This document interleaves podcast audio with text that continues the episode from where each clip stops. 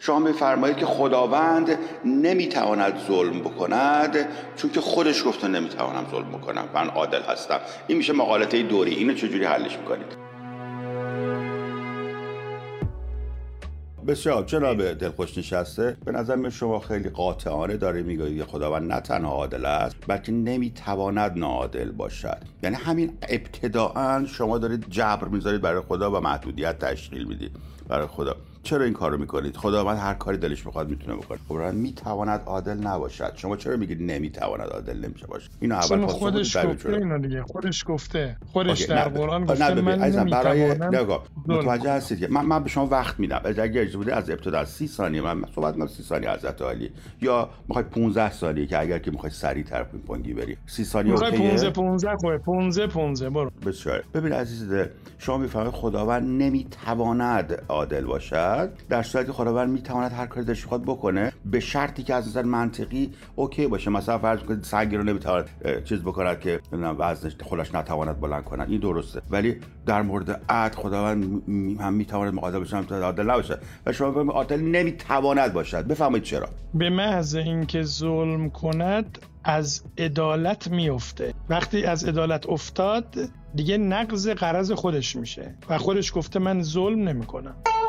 بسیار. پس شما می‌فهمید خودشون یه جایی گفتن که من ظلم می‌کنم بنابراین استناد دارید می‌کنید به خودشون که به این علت که چون خودشون گفته چیز نمی‌کنن. خیلی خوب. شما این که میشه مقالطه دوری که ما از خودش نمی‌تونیم سند بیاریم که یه چند سند خارج از خود خدا شما باید بیارید که بفرمایید که خداوند بله. نمی‌تواند عادل باشد. بفرمایید.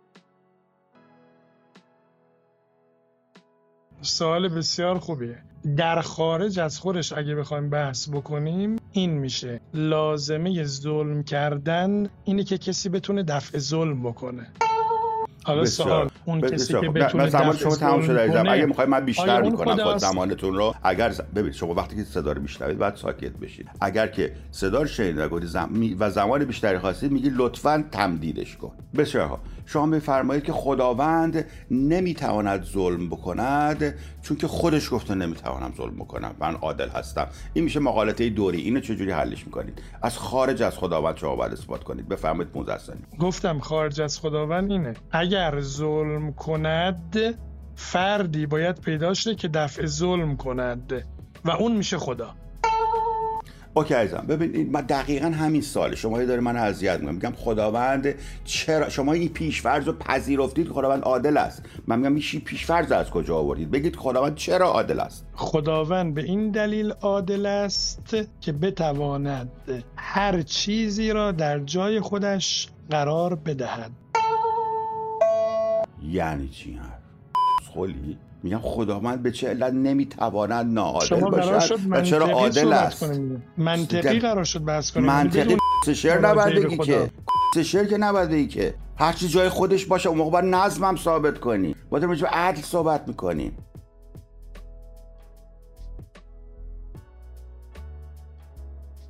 بگو خداوند چرا عادل است؟ چون هر چیزی را در جای خودش قرار می‌دهد. اگه می‌خوای فوش بدی آقای حسن دکمه سبزم بده من. اگه می‌خوای بحث کنی مثل آدم بحث کن. بسیار. میگه خداوند عادل است چون چون می‌خواد هر چیز جای خودش بگذارد. مگه آدم ظالم نمی‌تونه هر چیز جای خودش بگذاره عدالت یعنی این. شما صحبت صفت عدالت آقا یعنی من 19 ثانیه منه. 19 ثانیه منه. شعر میگه میگه گفتم ناراحت میشی. زر می‌زنی میگم ناراحت میشی. رایت کن عزیزم. برای من توضیح بدید. خداوند به چه علت حتما عادل است و نمی‌تواند عادل نباشد؟ بفرمایید 15 ثانیه.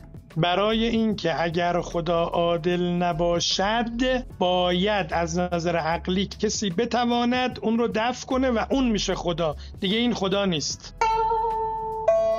ببینید شما در واقع دارید میگه آقا این پیشورز هست خداوند عادل است. چون اگه عادل نباشه یکی دیگه باید عادل باشه و اون خداست. میگم آقا کی گفته اصلا ابتدا به ساکن عدالتی در خداوند هست؟ می‌فهمی منو یا فوشت بدم؟ صبر کن نوبت بعد تموم نشده. نوبت که تموم نشده شده. بفهم پودستانی شما. این پیشفرض که خداوند عدالت لازمه خداوندی است بر از کجا آمده است؟ بفهمید پودستانی به حکم عقل هر کس ظلم کند دنبال یک پناهگاهی میگرده که پدر اون بله من اینجوری فهمیدم که هر کس ظلم می‌کنه دنبال یه پدری میگرده. یه بار دیگه تکرار بفرمایید قطع شده وسط کار. مثل نیستش باک خورده شگار رفتش. اوکی بکنم خارش شد رفت. ته تموم شد. ترکوندمش رفت. ظالم رو در میارن.